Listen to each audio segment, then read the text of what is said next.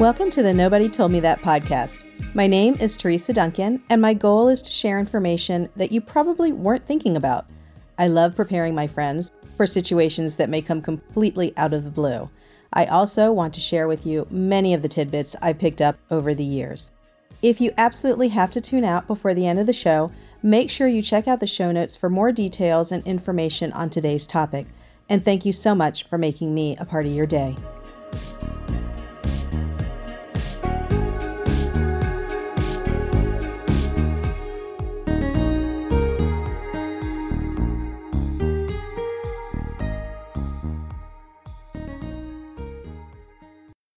Right, we are back with another episode of Nobody Told Me That. I have Brad James here from Kleer. I'm very excited to have him here. Hey, Brad. Hey, Teresa. Thanks for having me on. Very welcome. He is the director of partnerships with Kleer, but I really just call him my dude, my contact at Kleer. So I guess let me just go ahead and disclose I have worked with Kleer on a sponsorship basis in the past, but they're not paying to be on here. They're not giving me any money for this. I just said, Brad, hop on, let's talk. So there's a disclaimer. Brad, you are all about membership plans, but we're not going to talk all about membership plans only. We're going to talk about just what's going on in the office with benefits and kind of be like an insurance nerdy call, right? Like I'm excited about this. I like nerdy talk. Yeah, I mean, they really go hand in hand with insurance and dental membership plans. I think you've seen it kind of take off during COVID. And uh, I have some data that I want to share throughout the conversation too. So Good, good. My audience members are so used to me talking about studies and numbers and stuff. And if they hear right away it's going to be full of data, they'll tune in for sure. But there's some that are going to be like, oh, another study, another one that she wants to talk about. When is she going to talk about leadership again? And so, but you guys, I do this because I want to make, bring you like the best information possible. Mm-hmm. Something that you and I have talked about, you know, whenever we get on a call or whenever we do a webinar together is about the behavior of patients and that really is why membership plans have come about. I think there's a storm here, right? Like insurance companies making the patients pay more, or I guess employers making the patients pay more for their benefits. And then the benefits aren't as solid as they used to be. And then the offices wanting to do something different and not be as beholden, I guess, mm. to contracts as they used to be. So all this perfect storm kind of set the tone for a company like yours. How long have you guys been around? We started market research in late 2016, started to pilot out our product in late 2017, and then we officially launched January 2018. So it's now been three and a half years that we've officially been around. Feels like you've been there for a long time. So I've been going to AADOM for a gazillion years, right? And it always feels like Kleer has been there for forever. Yeah, we're huge supporters of AADOM, and I feel like we always have a pretty strong presence there, especially at the conference as well. I believe we send I don't know somewhere between four and six people, and it's always a big party, and they and they love going. It's the same people that go every every three years. So um, so yeah, I mean we we love AADOM, support them a lot, and they've been great to work with, and they've really helped us expand our reach with office managers through in the whole industry. I mean, the key is yeah when we're having a conversation in the sales process and we need someone to sign. Usually and typically it's the the dentist the business owner who signs on the dotted line but we're not going to move anyone forward unless the office manager is completely bought in. And i would say that they are the person that is the most crucial uh, i would say person that needs to execute on the dental practice's behalf with the membership plan because they can get their hands dirty. They're kind of the boots on the ground and they deal with the day to day operations, front and back office. So AADOM's been great at helping us get the word out there with office managers, and they've given us some feedback throughout the whole process. It's just been a wonderful partnership, and, and we're uh, excited to be attending after Labor Day this year. It's nice that companies are realizing that the managers have some say in a lot of the purchases. You know, several of the companies that I've helped uh, you know, given sales training to and stuff like that. It's like they almost have a department of people that are designed to deal with the office managers. and and it's funny because they they've realized over time that that's really who they're going to end up talking to most of the time. And it makes sense. The doctors are busy. What's interesting is since we're a younger company at three and a half years, we're also learning too that you need to have different messaging between the front office team or the office manager and for the dentist. The dentist is going to be very revenue driven. um, very numbers driven. And the front office team, for the most part, we see a big reason why all these membership plans are gaining so much traction when it comes to adoption and implementation is because they're patient centric. Yes, they care about the money, the dollars that are coming through their front door, but a lot of it is also that they build relationships with the pra- between practice and patient, and they want to give the patients some type of alternate dental benefit where you've seen. I mean, hopefully things are, are starting to trend towards normalcy pre-COVID, but you saw throughout the pandemic, a lot of people were going through financial hardships. They lost benefits from their employers. So it was really a, a big idea for a lot of these front office teams that have the relationship, the actual personal relationships to want to offer um, something that's better for the patient. And also at the same time, it's, it's a pretty great deal for the practice too. The patients are the ones who have to go back to their HR department though and complain about premiums or complain about claims. I was really excited to hear that you're talking to employers now. You know, just to give a background, office managers or, or any new people listening to the podcast, newer to the industry, you know, the way it works is that the employer is the one that picks the plan. They decide, they work with the broker to decide what the benefits are of the plan. And as you can imagine, most people that are picking the plan don't understand what they're looking at. So they say, hey, broker, what's popular? broker signs, you know, slides over this book full of plans that have commissions attached to them. And this is nothing disparaging. This is the way it is. Mm-hmm. Has commissions attached to it.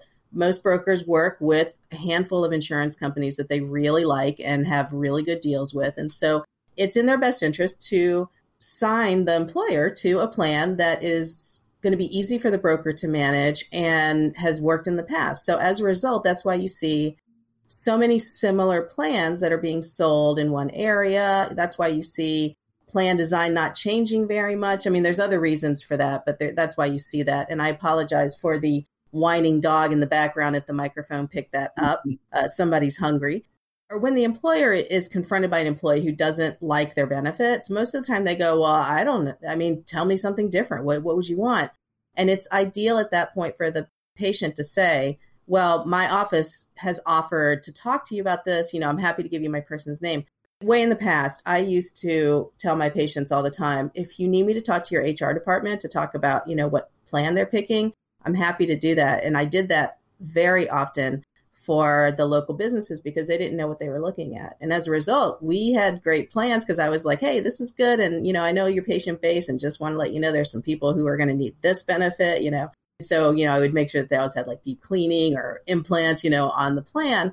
But that is how plans are decided. People, it's it's usually the employer that is picking it. So if the employer doesn't see a lot of options, then they're not thinking that they're getting shortchanged. They just think, oh, there's not a lot of options, and here's, you know, I'm going to pick the best of the best. What Kleer is doing, and I think you're the first one to do it amongst the mm. the membership plans, and I know you're aware. Probably others are going to be coming up behind you trying to do it. But but what Kleer is doing is going straight to the employer on uh, the dentist's behalf, and I I think that's really smart because not every manager has the time to say, hey, let me explain dental benefits to you. Yeah, it's really interesting because just to give the listener some background information on who we are, just very quick, we're just very research driven as a company, very data driven.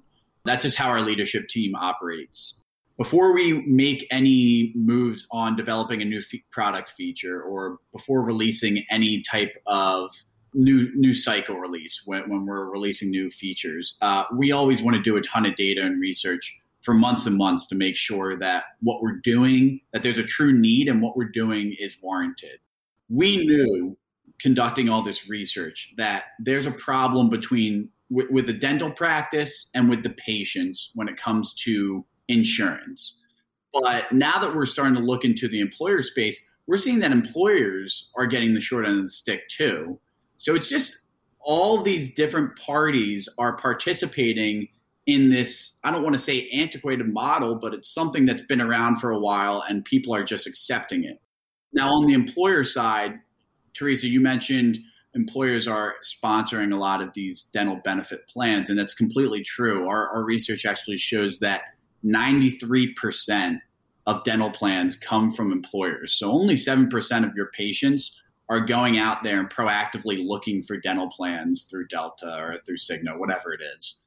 There's also just a huge discrepancy when it comes to what type of employer is offering dental benefits. Now, you know, if the market has essentially set a standard of employees are expecting dental benefits from their employers, that the huge corporations will be offering some type of dental benefit. But mm-hmm. on the other side, there's small and medium sized businesses, um, mom and pop shops, startups, all types of companies out there. And we see that a vast majority of them don't offer a dental benefit. I believe the numbers are between six and 50 employees. Only six, or excuse me, 60% don't offer a dental benefit. And then if it comes to medium sized businesses, so somewhere between 51 and 100 employees, they are somewhere around 40%. So that's a pretty huge number if you're just thinking about the total opportunity that's out there. And I don't want to get too um, nerdy with all the numbers that I'm throwing around, but also we've seen with small businesses that do offer a dental benefit, we see a third of them are always reevaluating their dental benefits year after year. So the opportunity is out there, it's ripe. And the problem is why so many of those businesses aren't offer, offering a dental benefit is because it's too expensive per employee. It's uh, the average is five hundred and seven dollars per employee a year. A year. That's a lot. So at 570 a year, the pushback that I'm getting in classes is I don't want to charge 295 or 395 for a plan, but they're already paying that and I hear something that I say in classes all the time. The numbers are in. Most employees are paying more for their dental benefits than they think because many of the employers are actually having the full cost of the dental benefits charged to the patient. They don't really realize it. It's kind of part of their whole package the numbers are in that there are more employees paying for their dental benefits than the employer is. And when you talk to a patient about that, you know, you ask them, hey, take a look at your pay stub. How much are you actually paying for dental? You know, parse it out, look at your HR packet. A lot of them do realize they're paying a pretty decent amount. The one other trend, too, you probably run into this. So when membership plans started coming out, right, there were what is it like 299 was the average price. You would see that in classes and stuff. And then there became i think about last year before covid 2019 the the last great year. In 2019 i heard a lot of people in my classes saying we looked at our numbers and we were actually losing money on membership plans so we raised it. And so i started hearing prices of like 399 499 i think that's the more competitive pricing when it comes to a membership plan in the office when you say 507 a year, do you have an average solo practice? And I, I don't know if you have this right on hand, but I mean, what are what are other offices wanting to charge for this? Is there a range? So I don't have the the numbers on what type of office, but I can tell you that I would say that the average range that we do see is probably around that 299. But I mean, the biggest thing with these practices is they understand with the membership plans that they do want to offer some type of savings to their patients but a lot of the practices are lowballing what their patients are actually comfortable with. Because you don't want to bleed the practice dry in terms of offering too affordable where yeah it's successful and you have a ton of people on your membership plan but then it's almost just becoming a discount plan where you're losing money. It's not truly profitable for your practice and it's okay to up your price a bit. Yeah. This is not a, a shameless plug or anything. I'm just letting you know, like something that we do at Kleer is we have what we call smart pricing, and that's what we're trying to um, help out our customers with. Is during the implementation and onboarding process, it's like, all right, let's find a happy medium between affordability for your patients that's going to want to attract them to join and sign up. And then on the other side, let's find something that's profitable because yes, you are uh, a clinician first and foremost, and this is a service, but you're also operating a business too. And it's okay when your patients are willing to pay, say, 360 a year for their membership plan instead of 299. It's completely fine, and don't sell yourself short as a business owner. I agree with that. And also, if there's the option for them to pay monthly, that's even better. Exactly. If you can get the year up front, that's fine. But honestly, you know, monthly is fine too. I really can't give blanket statements. I don't like to, but I will say 299 at this point for a membership plan. Depending on what's involved if it's a standard what you normally see i'm i'm not sure that you're actually making money on that. Yeah. And i firmly believe this and i know there's a lot of managers that are so good at what they do and they want to do it themselves. I get it. I get it. I would have probably done the same thing for a while. But i can tell you working with offices and talking to managers the management of the membership plan is very time consuming. If you're new to it don't have a system haven't worked with it before you have to catch people for renewals. You have to keep track of the benefits that they've used. You have to there's just a lot. And if you're out of the office the day that the one patient comes in and you need to hit them up for a renewal or whatever then six months go by you're doing phone tag. There's just a lot. I've heard a lot of frustration.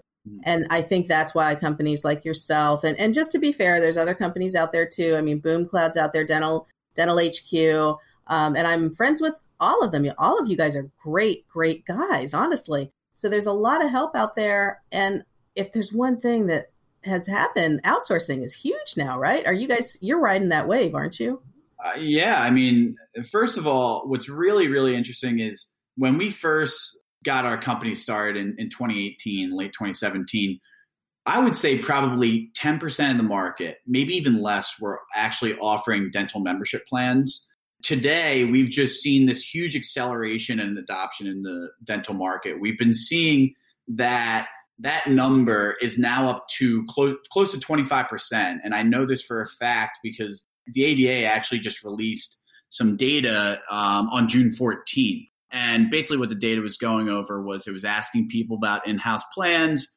Do they have one? Have they thought about it? And how do they roll it out? Do they use, do they outsource? Do they do it in house? they just asked a bunch of questions and it showed that 25% of the market is offering dental membership plans. And I really think something that acted as a catalyst there was the pandemic because a lot of people had time to take a step back and reevaluate their business. And I, I think everyone, it was pretty, I want to say ubiquitous, where everyone just wanted to offer something good for their for their patients something that was a good benefit that was more affordable because they just knew that a lot of patients were having hardships so that's where we saw that big spike in membership plan implementations. And as you say a lot of people do want to do it themselves and we completely understand that. Something that's a that's a bit difficult to get a grasp on is like how committed or what is the what is the thought process when an office is implementing a membership plan?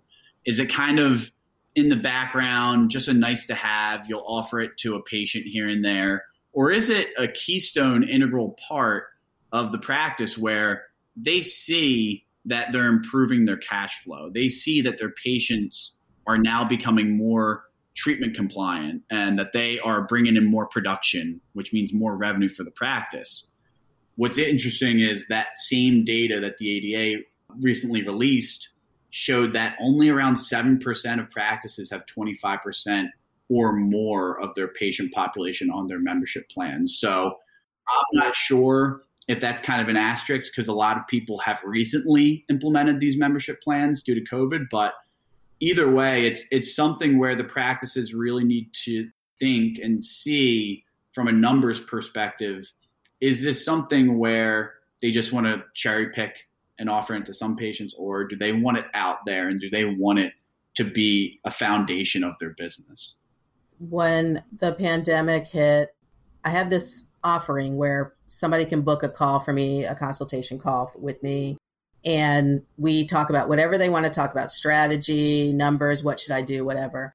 And through the whole pandemic, all my strategy call sessions were focused on PPOs. Yeah. Should I leave PPOs? Should I drop PPO? Should I join PPOs? And through the year, it's been it's been over a year. I'd say 15% of the calls were should I add PPOs? Which you know what, lots of people are getting out of PPOs. There's an opportunity for you to go in, and there are definitely ways offices can be profitable with PPOs. There's I mean, my audience members know I don't dislike insurance. It just it is what it is, and we're businesses. We are, you know, when they talk about practices, they say the same thing. It is what it is. We got to figure out how to work with them, right? The ones who left PPOs that they decided that that's what they wanted to do, the membership plan became their choice. Like none of them wanted to leave without a membership plan. Every single one of them said, "I need to have a membership plan," or had you know, decided to do it by the time we ended our call. And, you know, I always give them the options. Here's who you want to talk to. And, but what happened was I had to let them know that the offset of being a PPO provider is that you give up your fees mm-hmm. for patients. And then the other side of the contract that is supposed to be fulfilled is you're supposed to get new patients. So you're supposed to be getting new patients. What a lot of offices were realizing is that their new patient flow wasn't enough to justify being part of it. And then what they did, some of them did, was take a look at the new pa- the patients that were part of certain insurance companies and said they suck. The patients, not the companies, they suck. We want to get rid of this whole, you know, plan and this company or whatever. And so, you know, they decided to get out out of network. But that is something that I think the membership plans, when people say to me, you know, it's part of overheads outsourcing, I, I, really consider you guys marketing. I think you guys do too, right? Mm-hmm. So is that where you classify yourself? To me, you're marketing. It's really interesting because we're we kind of identify more as a tech company. Mm-hmm. Now there are like some of the names that you mentioned earlier. There are other companies out there that probably do identify a bit more towards the marketing piece. And I'm not saying we we don't identify with that, but I would say we're we're a bit more of a of a software and a service to really just improve processes and and as you can see with the employee care solution that we have coming out in, in uh, early August, we're looking to really just make a big a next step. Right now is what we call it consumer care, employee care is the next step, and then we'll see how it um, how it continues to grow. Definitely want to dig into that. I I just know dollars that are spent on marketing typically what is it like four to five percent normally i mean a cpa conservative middle of the road cpa is going to say that some of the more aggressive companies will recommend up to 8% of your budget is gone to marketing so what i like to say to classes is your ppo fee that you're writing off is actually a marketing expense and a lot of people don't think about it that way right i love that so with membership plans i, I feel like that is a marketing expense that is a better trade off than 40% of your fees, mm. definitely. And it depends. Some offices, you know, are better off being PPO offices. There's a lot of lot behind that statement. But I do think that if you're going to get off PPOs or reduce your participation, any membership plan is a good way to have something. Otherwise, you're just saying, "Hey, we're not in your network anymore, and you know, you should you should just come back to us, and because we're good and we like you." You know, it's like going to your boss with a problem. You don't go to them with a problem without offering a solution, and you're able to offer a solution. Let's go back to that employer thing because I, knew we were going to do this, Brad. We kind of just went all over the place. the employer piece. So, what happens there? You guys identify what employers like. Tell me what goes on there uh, if you're able to talk about it, because I know you're doing a rollout, and I, this is going to come up before the rollout. There are certain things that I can definitely talk about right now that are just they're out there and, and anyone can kind of attain that knowledge. But what we're looking to do to start is this is the first iteration of employee care. So it's not going to have all the bells and whistles, but we are going to be making their lives a lot easier. So we're going to be providing like the software experience for the employers and for the employees. For the practice, they'll be able to easily go on their platform and create a unique employer dental membership plan for local uh, businesses. But on the employer side, we're also going to make sure that it's easy for them to say toggle with the contribution level that they want to um, contribute for each employee because it's going to be completely up to the employer on how much they want to um, to contribute for each employee. So they can do as little as they can actually do zero dollars if they just want to hook up their employees with a with a dental practice. They can offer fifty dollars for employee for the year, or we've seen some are even comfortable with up to five hundred dollars. That portion of it will be completely up to the employer and how much they want to contribute. And then on the other side of it, when it comes to the uh, marketing portion, which is a huge piece of it, within this first release that we have, we're going to be providing the offices with marketing materials that we've created where they can hand it to employers. They can give them some collateral to give to their employees to educate them. And then they'll have the software experience to where they want to sign up or whatever, or maybe they can go to the office. So I'm not sure what's to come with the next releases. I can assure you that we will be refining and tweaking it and making it a better user experience. And I would assume that we're going to look to take more and more off the dental practices plate as we continue to uh, release more versions of employee care. So, like I said, it's it's just the first release, and it won't be perfect, but it'll definitely be exciting. And we're piloting it out with some of our customers, and we're seeing some success. Does it make sense to go into an area with lots of Kleer providers? Because I would imagine you'd want to give the employer some choice. Yeah, I mean that's that's a that's definitely a product question. Uh, so that's more so for our, our CTO or CEO who are kind of in in charge of the vision and and the rollout and execution of employee care. But I'm sure there's going to be some portion at some point where maybe there might be some type of network give or take. Um, and I'm sure it would be completely up to the dental practice if they would want to opt into that. But I can't really speak to that accurately. Oh, good. I get to corner the people at the Kleer booth at AADOM and ask them all these questions. So, exactly. no, I'm good at bombarding with questions. You know that. So, it is really interesting that finally, though, that a company is going to the employers because that really is, I mean, if you really just trace the roots of all the insurance issues we have, it's all back to the employer. So, people, I don't know if you know this, but the employer can decide whether or not to pay assignment of benefits. So, if you're out of network and that specific employer says, yes, pay any provider, whether or not they're in or out of network, even if you're a, a, Delta provider, that's at the employer contract levels. They have the ability to do that. So if you're out of network and you're not getting paid, you know, you could reach out to the HR department and say, hey, next time you're up for renewal, or maybe you can change it now. Why don't you grant assignment of benefits to all dentists? And I know that is one of the big handcuffs that we I dealt with actually. I'm sorry, I didn't mean to put you in the royal we here. Mm-hmm. One of the pushbacks I had on all of my strategy calls was I'm afraid of the fact that they're going to send checks to the patient and then I have to spend all this extra time chasing it down. So that is a consideration, but having this membership plan in place is it's genius. Oh, actually, before I forget, the ADA report is that available publicly? I'd like to link to that, or if you have a summary. I believe it's public. Okay, I'll put it in the show notes, and if I forget to add something into the show notes, I hear about it, so I'll make sure to add that into the show notes. So let's talk a little bit about consumers. You said something interesting in our pregame talk, and I love talking about consumer behavior because I really think our industry is finally changing to acknowledge this. You said something about when they use a membership plan, they start to change their behavior. Can you go into that a little bit more? What what behavior are they changing? When we and this is like literally the fundamental research that just built the scaffolding for Kleer and really just was that aha moment where we were able to identify a real problem in the industry. We saw one of the problems is that uninsured patients on paper, they're awesome. They pay 100% out of pocket. They're supposed to be your most profitable patients. There's nothing that you're losing a dollar amount on with those fee for service patients. But that's just if you're looking at it hypothetically. But if you're really looking at how those uninsured patients behave, and if you really want to be honest with with how they are acting as a patient, we're seeing that the averages they come in once every two years, as opposed to their insured counterparts, where of course they can't come in for a half visit, but we see that the average insured patient comes in 1.5 times a year, so close to the recommended two times a year. Mm-hmm. And the uninsured patients are just far from it.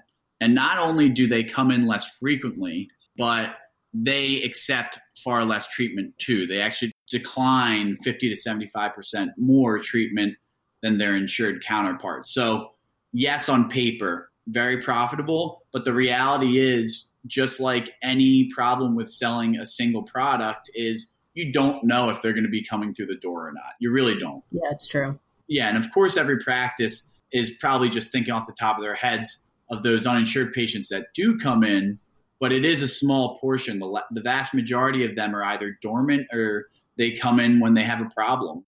They're more reactive instead of proactive as patients, which is really just a preventive care problem throughout all of healthcare. Mm-hmm. But yeah, so that was the problem. And then what we're seeing is as soon as the uninsured patients begin to join the membership plans, they understand they're paying out of pocket on a subscription basis, either for one annual fee or on a monthly fee for their benefits that they get from the membership plan. So they know, okay, I'm paying out of pocket. This is a subscription. I'm getting pinged on my credit card or debit card for this. I need to go take advantage of this. So we see that membership plan patients now visit more frequently. Dentistry is top of mind for them in their oral health. And they start to accept more treatment, uh, 50 to 75% more, because we're bringing transparency with the membership plan when it comes to pricing. And that is ultimately the biggest cloud over these the uninsured patient psychology where they aren't coming in because they don't have any tooth pain. There's nothing they perceive wrong with their mouth, and they don't know how much it's going to cost them. They actually all overestimate how much dental care will cost them, even just for cleanings or just for a filling. Mm-hmm. And you can say that that's all that all stems from PPOs ultimately.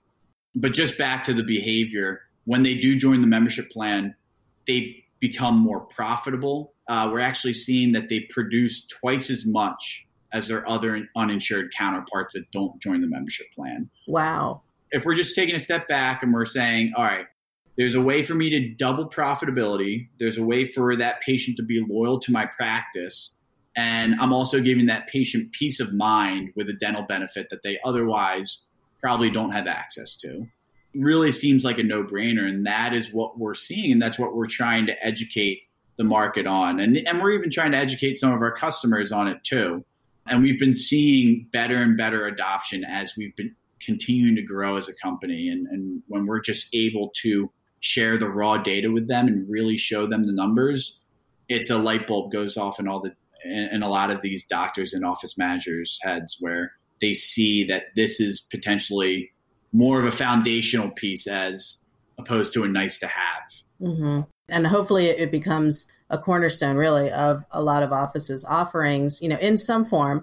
Here's one thing that I have the offices run is I have them run a report of limited evaluations, mm-hmm. the D0140, because to your point, if somebody comes in and they're uninsured, typically they are coming in for the emergency evaluation. And if they proceed, it is expensive. And so even we know some root canals can be very expensive, you know, unless you've got that nice membership plan discount. However, what ends up happening is those patients stick in our minds. We forget about the ones that came in for the 140, the 220, they got the evaluation, they got the x ray, and then we didn't see them again until it became the root canal, until it became the extraction. So go back and run your 140s for the last 12 month period and see how many of those people were uninsured. And you can, a lot of times, your software can filter this who had insurance and who didn't, and who was able to come back in.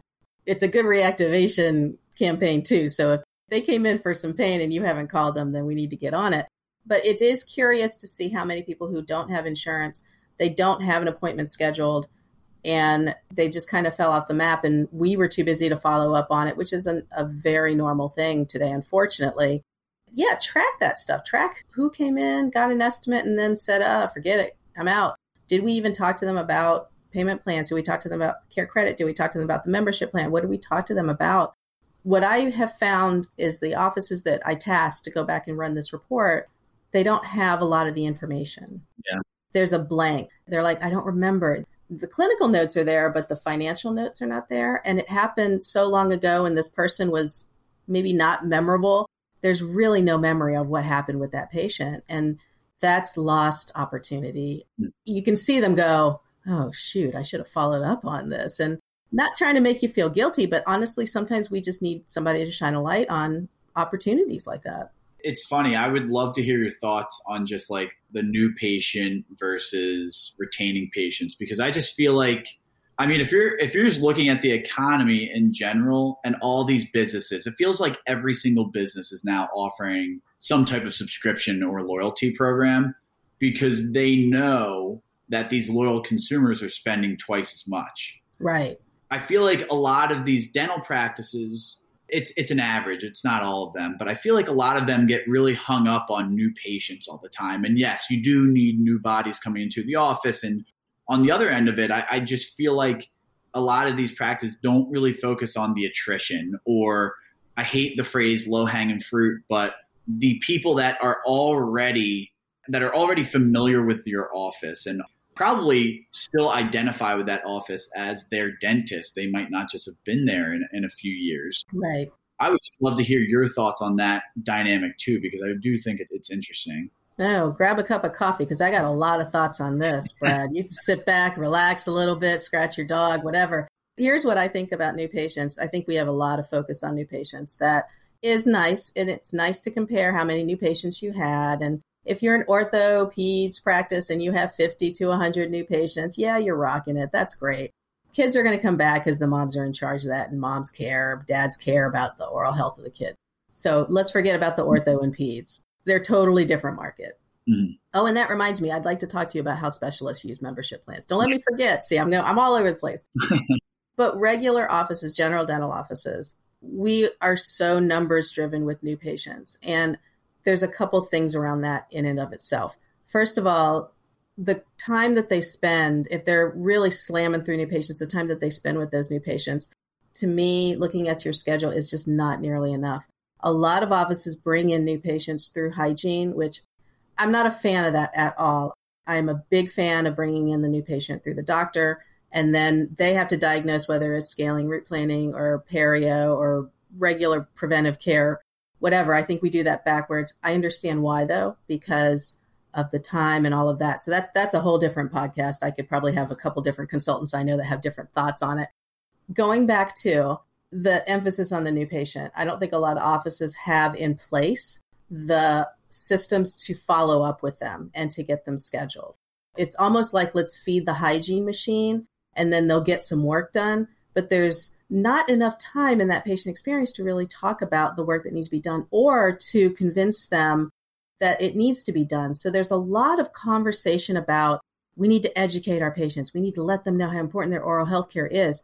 But if you really look at the amount of time that you're scheduling with these patients, how the heck are you doing that? Mm-hmm. We're going to ask the hygienist to do that while the patient's trapped, can't talk. So they're going to educate them on what needs to be done. I talk to a lot of hygienists and that's not what they're doing. You know, either either they're born to do that or they're not. They're not born to do it it's not getting done. I'm sorry to say. They're they're walking out thinking they got a cleaning and that's all they need. I think the real sweet spot for practices when they get their systems together and they have a really well-oiled machine and they have to do this if they go out of network is they have to pay attention to the treatment plan reports. Anybody who came in for a consultation and they have to be really good at following up with the patients who leave because you know they perceive that it's not worth it to be in network with them anymore the reactivation piece, you hit on it, it's huge. I have this plan where I have them, you know, reach out at different intervals after they leave the practice or they say they're going to leave the practice and, you know, get them back in. Most offices will be able to get those patients back for a, a lot of reasons. You know, they miss them or patient changes insurance and is able to come back or decides, you know, this is not my dental home wherever they went. Now, the attrition piece we don't talk about. And I think the reason we don't talk about it is because nobody knows how to measure that really. So let's measure it. Let's spitball it. Sure. There are patients who have not come back into your office in so long. And if you ask a doctor, how long is a patient a patient? When do you consider them to be an inactive patient? Every doctor out there is going to be like, what are you talking about? They're always my patient, right? Like a patient hasn't been in in five years. Oh, they're still my patient. They're still on the books, mm-hmm. whatever. Meanwhile, patients like living in Fiji or something like that. Like you're never going to see that patient again if you ask an office manager or somebody who's been doing this a while, usually the number that when people raise their hands in classes or I ask, you know, how long is it until you inactivate a patient? Usually 18 to 24 months is the common answer. If they don't come in and they don't respond, they're either checked out, don't care, or they're going somewhere else. And that's extra work that you have to do. But we need to do it. And that's the problem is we don't do it. It hits that 18 to 24 months. I'm going to bet that in most offices, that 12 month period let's just say the second year, no one's reached out to them. They may have received a newsletter, they may have received a postcard, whatever, but no one has actually said, hey, we're thinking of you. Doctor was looking at your chart. Last time you were in was this, this, and this, and we'd love to see you.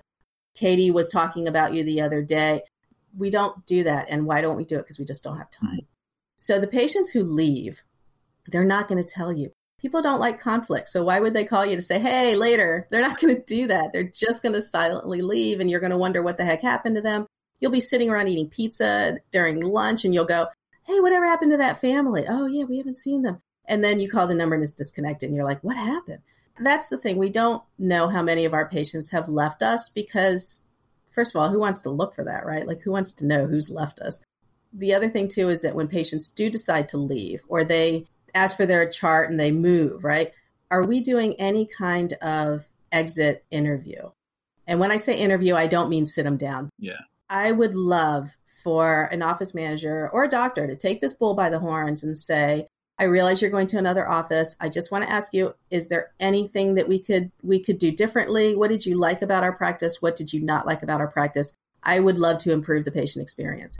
There's that honesty that comes through and if you ask them and the patient suspects that you really want to know, you're going to find out so much about your practice. Mm-hmm. I've run some focus groups with offices where they actually invite in former patients of theirs that haven't been in in a while. We we would meet and have like a dinner we would meet at Panera and have like coffee, you know, and, and not everybody's going to show up. You get like maybe six or seven patients that maybe show up, and they will tell you everything that is wrong with your practice. And it's hard to hear, but you up your game because you don't think about it. You don't think about the fact that when they walk in, nobody says hi, they just kind of nod their head. What? We're supposed to say hi. Well, guess what? Nobody's saying hi. What about the fact that when you answer the phone, somebody says, Dr. Ford's office, can you hold without even asking? You know, or what about the fact that the hygienist never looks you in the eye, or the assistant is never she doesn't stay in the room, or you know, we ask for this and she never brings it, and and the bills are always wrong. That's the big thing that always came up in these focus groups. The billing is always just terrible. Mm-hmm. These are hard things for doctors and owners to hear. Very hard. Some of the calls after these focus groups were some of the hardest calls these people have had to be on with me because we had to really tackle what the heck is wrong with your practice, hmm. right? Yeah. So the attrition piece, I know I'm getting long winded here. I'll wrap this up, but the attrition piece we don't pay enough attention to. Patients leave our practice all the time. They're not going to tell you about it. If you really want to up your game, you're going to find out why. You have to go and ask for that information. They're not going to volunteer it. The new patient is fun because it's easy to measure. There's the excitement, when they schedule, you're all excited. Ooh, I got them to agree to treatment. And what about the the dude that won't return your calls or texts or anything? And you know that he's got this tooth that's about to explode and it's coming up on holiday weekend. We need to get this guy in. Yeah.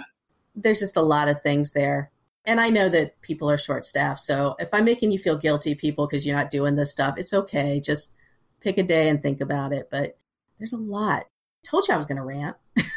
I loved what you said because they are running a business and a lot of businesses need to run on value. Like what are you trying to bring to these patients? Is it is it a high end dentistry? Is it more of a drill and fill where it's volume? If you probably identify with wanting to deliver a great patient experience, I loved your thought process on needing to confront the negatives of your of your practice because the bottom line is no one likes having their baby called ugly, but you're not going to improve as a business owner and as a clinician if you don't know where your patients are looking poorly on your practice or looking down on your practice. So I think it's a great call, and, and you need to constantly be pivoting as a professional to be able to deliver great patient experience.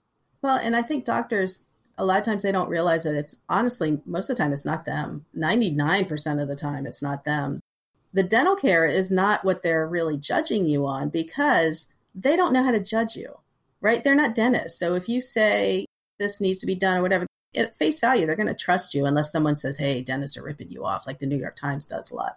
Here's the other piece. I had to get that in there.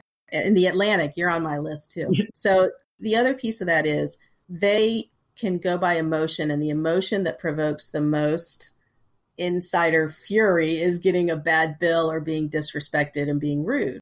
And that's honestly where I have to say it admin, admin screws up ratings a lot, reviews, and the patient experience. And I hate it. I'm an admin person, but we got to look in the mirror. We're the reason a lot of times, most of the time, that patients leave. It's a tough job.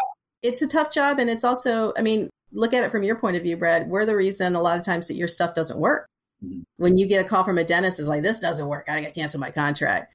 Isn't it often that the implementation was just awful? When someone has signed the agreement, they're called like verified in process, where they haven't gone through onboarding yet. And then once they're done onboarding, they're officially a customer.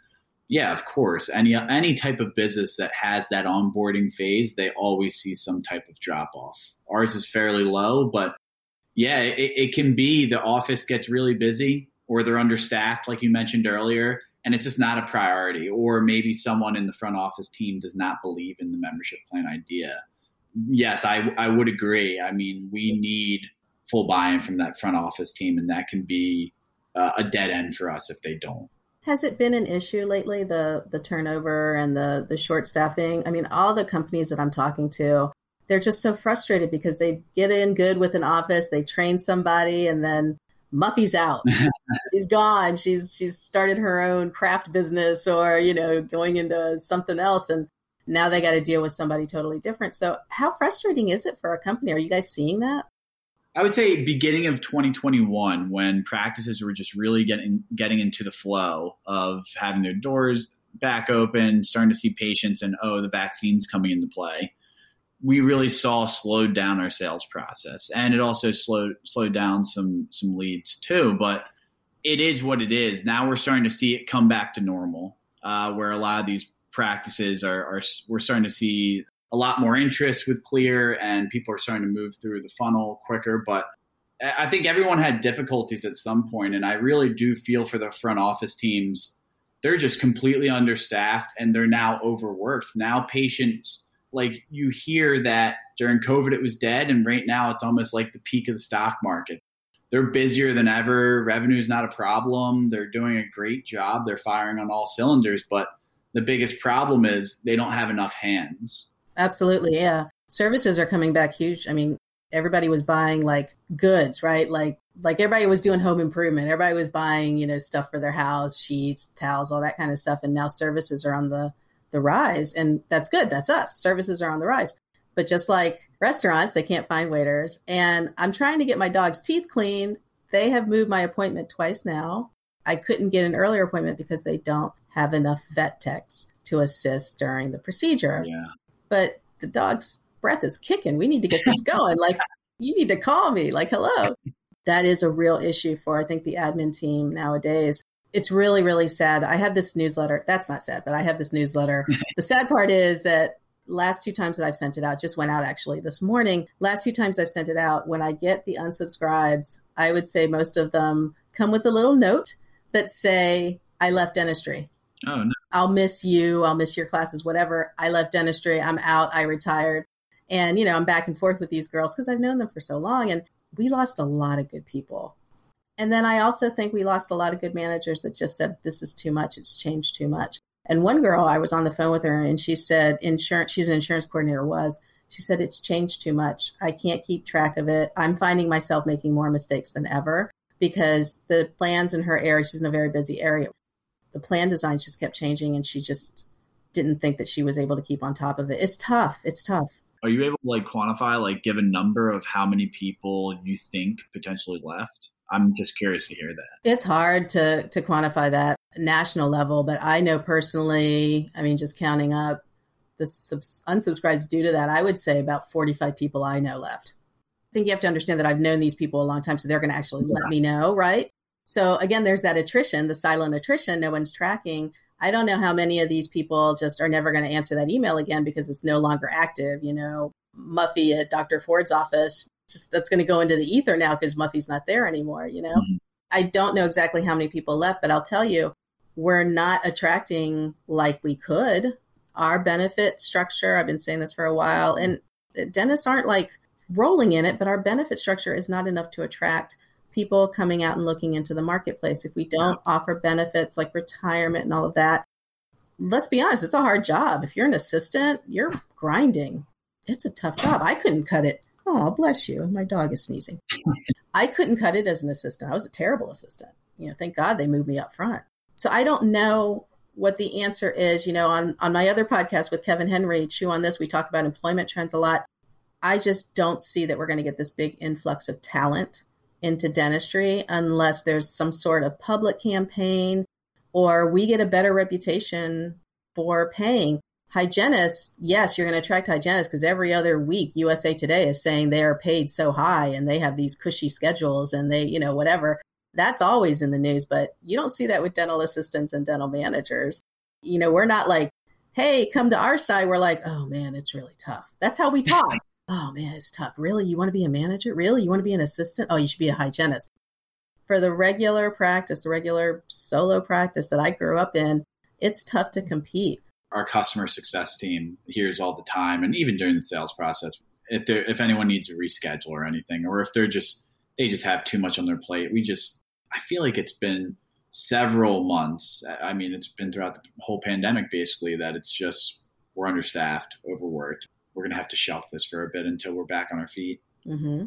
I don't know when that gets better. I'll tell you, my outsourcing friends that have the billing, the eligibility, the insurance claims cleanup, they are booming, booming, booming, booming. I mean, these people are going to be tripling the size of their businesses staff wise because the managers who don't want to work in the office anymore are now going to work virtually for these companies. Other than that, the demand is really huge. I think a lot of offices, because they don't have the staff, are fine with outsourcing claims management, the insurance management piece of it. I mean, it's good for you guys as far as the membership plan piece, but your onboarding, I, you're right, it's going to affect your onboarding. Boy, I just brought you down, didn't I? Oh no.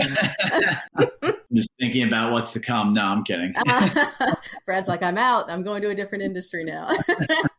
it is a great industry. I love dentistry. I love it, love it, love it so much. But I do think we're on the path, and this is not even membership plan related. I do think we're on the path of being rolled into a, a larger healthcare market.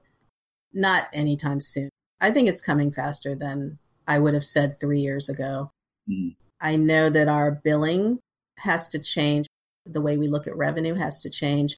There's a lot of offices during the pandemic that realized that they weren't collecting what they thought they would. And it's great to have money owed to you until you need it and then you yeah. don't have it. So, you know, during the pandemic, people were like, Where's my where's my cash flow? Well, you know, Mrs. Jones owes you ten thousand dollars and she's paying fifty bucks a month on it, you know.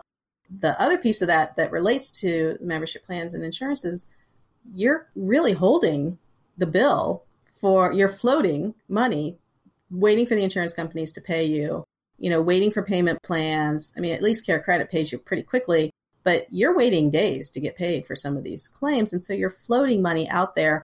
I'd rather have a patient come in that's loyal, like you've been saying, and is going to put down the credit card and get it paid or, you know, pay online. My favorite is texting them something and seeing them pay right away. That's pretty awesome. Yeah so you guys i know you have the portal because you have to accept payment and all of that but do you guys go into patient payments or anything like that? Is that a direction?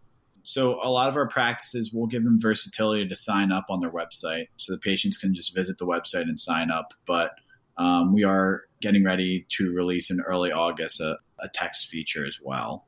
We should make everything much easier for those people that have outstanding claims or outstanding bills with their patients I'm telling you, text to pay is perfect for somebody like me who doesn't. I mean, if I get something, I'll verify the balance and then boom, it's done. I want to get it off my plate. And I'll tell you, my vet, oh, my vet, I have such issues with my vet right now. They're great, but you know, I take the dog in and they still don't let me come in the office, right? Uh, they have to wait outside. So they call me, go over the results of the visit and everything. And then I'm going to text you the link to pay. And then when I get that, we'll let you know when OD's ready. Okay. Oh, so you're holding my dog until I pay the bill. I mean, that's kind of the the underlying tone, but guess what? I want to see my dog, so I'm going to pay the bill. So, yeah. and you kind of expect it anyways. Actually, there's a consumer behavior there. I know every time I go to my vet, it's going to be like $200 at least, you know, whatever. I mean, we just walk in the door, it's $200. So I kind of expect that. I guess with membership plans, they know that they have this money that they're paying and they expect value from it. So that to your point, they're going to want to use their benefits. They're going to want to get their money's worth. And I think that's a big consumer behavior we have to pay attention to. Accountability, transparency, you mentioned it, the transparency piece. I think that's huge. That's like the biggest deterrent why they're not coming in. I personally thought when we were going through the, the case studies and focus groups where we were actually asking patients I thought for sure it was going to be that there was just fear of dentistry. They were afraid of the drill or, or the needle, whatever. And one, one, two, basically 70% and 69% of the patients and the respondents said that A, the number one reason is price, and B, the number two reason is they feel like they're an outlier not having any, any uh, insurance. Oh, interesting. So they don't want to feel like they're the oddball out when they walk in. Exactly. And I think that there's just a lot of, I mean, I guess a lot of it just stems from like the convolution of from these insurance companies. It's like there's no pricing transparency. They think a lot of people have dental insurance when we see that a large portion of Americans don't. It's just there's a lot of confusion. And as long as you can bring that pricing transparency to them, you'll see that the patients are appreciative and you'll see that their behavior changes. We're always behind medical, but right now medical is the industry is dealing with the no surprise billing rules that's coming down. Mm-hmm. During the last administration, it was put through, and now it looks like it's finally going to wind its way through and go finally into law. As patients hold medical offices to a certain level because of this, they're going to want pricing transparency. They're going to start looking at us and wondering why we don't have pricing transparency. And it's already here, but when it's mandated on the medical side and we don't have our act together, it's going to be some tough conversations. I completely agree because it's almost like if you go into a grocery store or any retail store and you want to buy something but there's no price tag it's always the first thing you check out. Right. Um, unless you're just going out and, and you just want to act like a baller and just buy everything right? But let's spring for this head of lettuce. This looks like a good head of lettuce. No budget today. But honestly it's like prior to me work to when i started working at Kleer I, I didn't have any dental experience and i can just tell you as a patient my dad's an orthodontist, and we had a good relationship with one doctor, and he's fee for service. I didn't understand how it all worked. And basically, he was no longer in network with my insurance company at the time.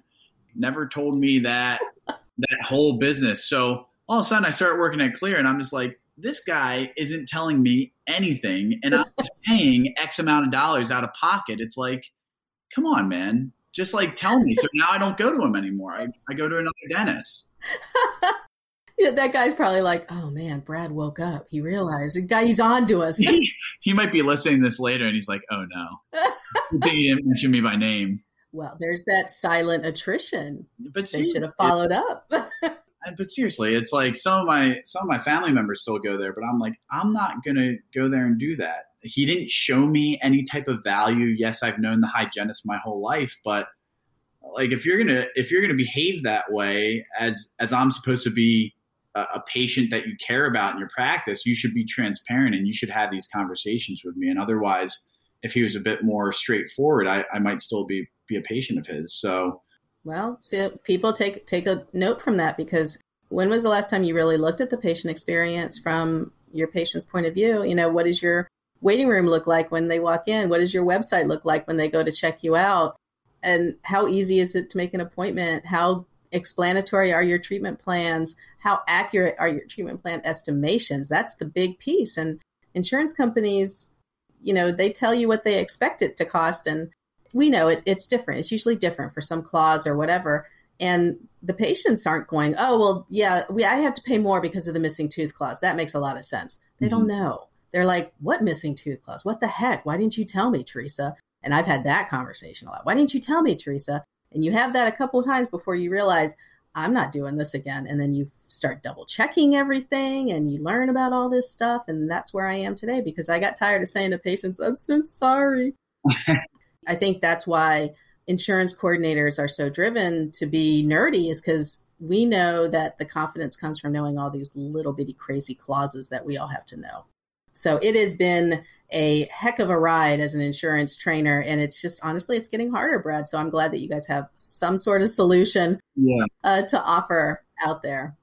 Yeah, and I just wanted to, to bring up one point that you brought up earlier that I think pertains to this is that you said people are afraid of confrontation and they avoid confrontation. In these situations, it's the easy thing to do not to have that uncomfortable conversation with your patients. But I mean, iron sharpens iron, and I really don't think that all these conversations are going to be that difficult. I think there's going to be a lot of appreciation if you have these conversations that are probably a bit a bit tougher to get started. But once you start realizing they're just a person and they just want to know what's going on, you need to just have this clarity with with the patients. And I and I think as these front office people that might be afraid to get those conversations started, as they start doing it they'll become better at it and they will realize that it's not as big of a deal as they might think it is. I completely agree. I think a lot of times too, they tend to be so self conscious, they take it personally. They think the patient's attacking them. The patient doesn't care about you. The patient's like, why is this policy in place? It's not you. Yeah. So you get really nervous and thinking that you're getting attacked. And that's not a good feeling, but honestly, that's usually not the case. They're they're concerned with why the heck is this policy in place, not you. Yeah.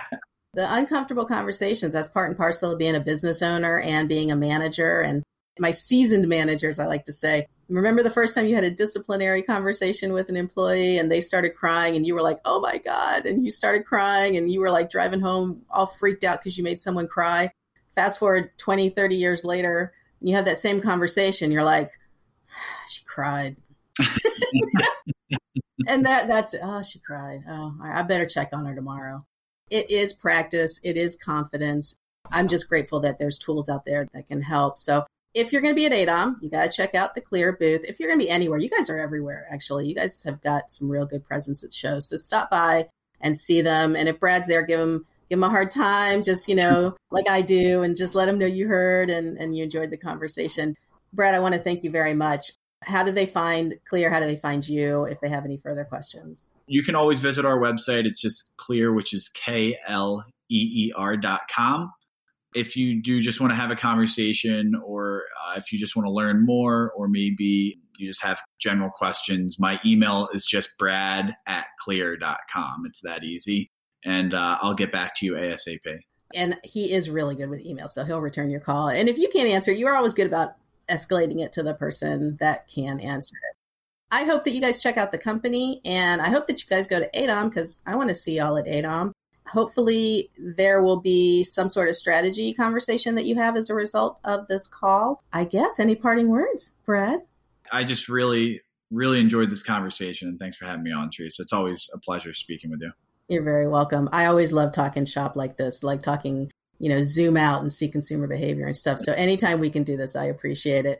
And again, dear listeners, you all know I appreciate you so very much. Thank you for spending your time with me.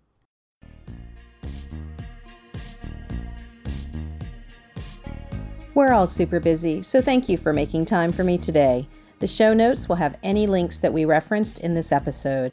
You can also find links for my book and for my live events and webinar schedule. I speak often around the country on management and insurance issues. Come hang out with me in one of my classes. I promise you'll laugh and learn.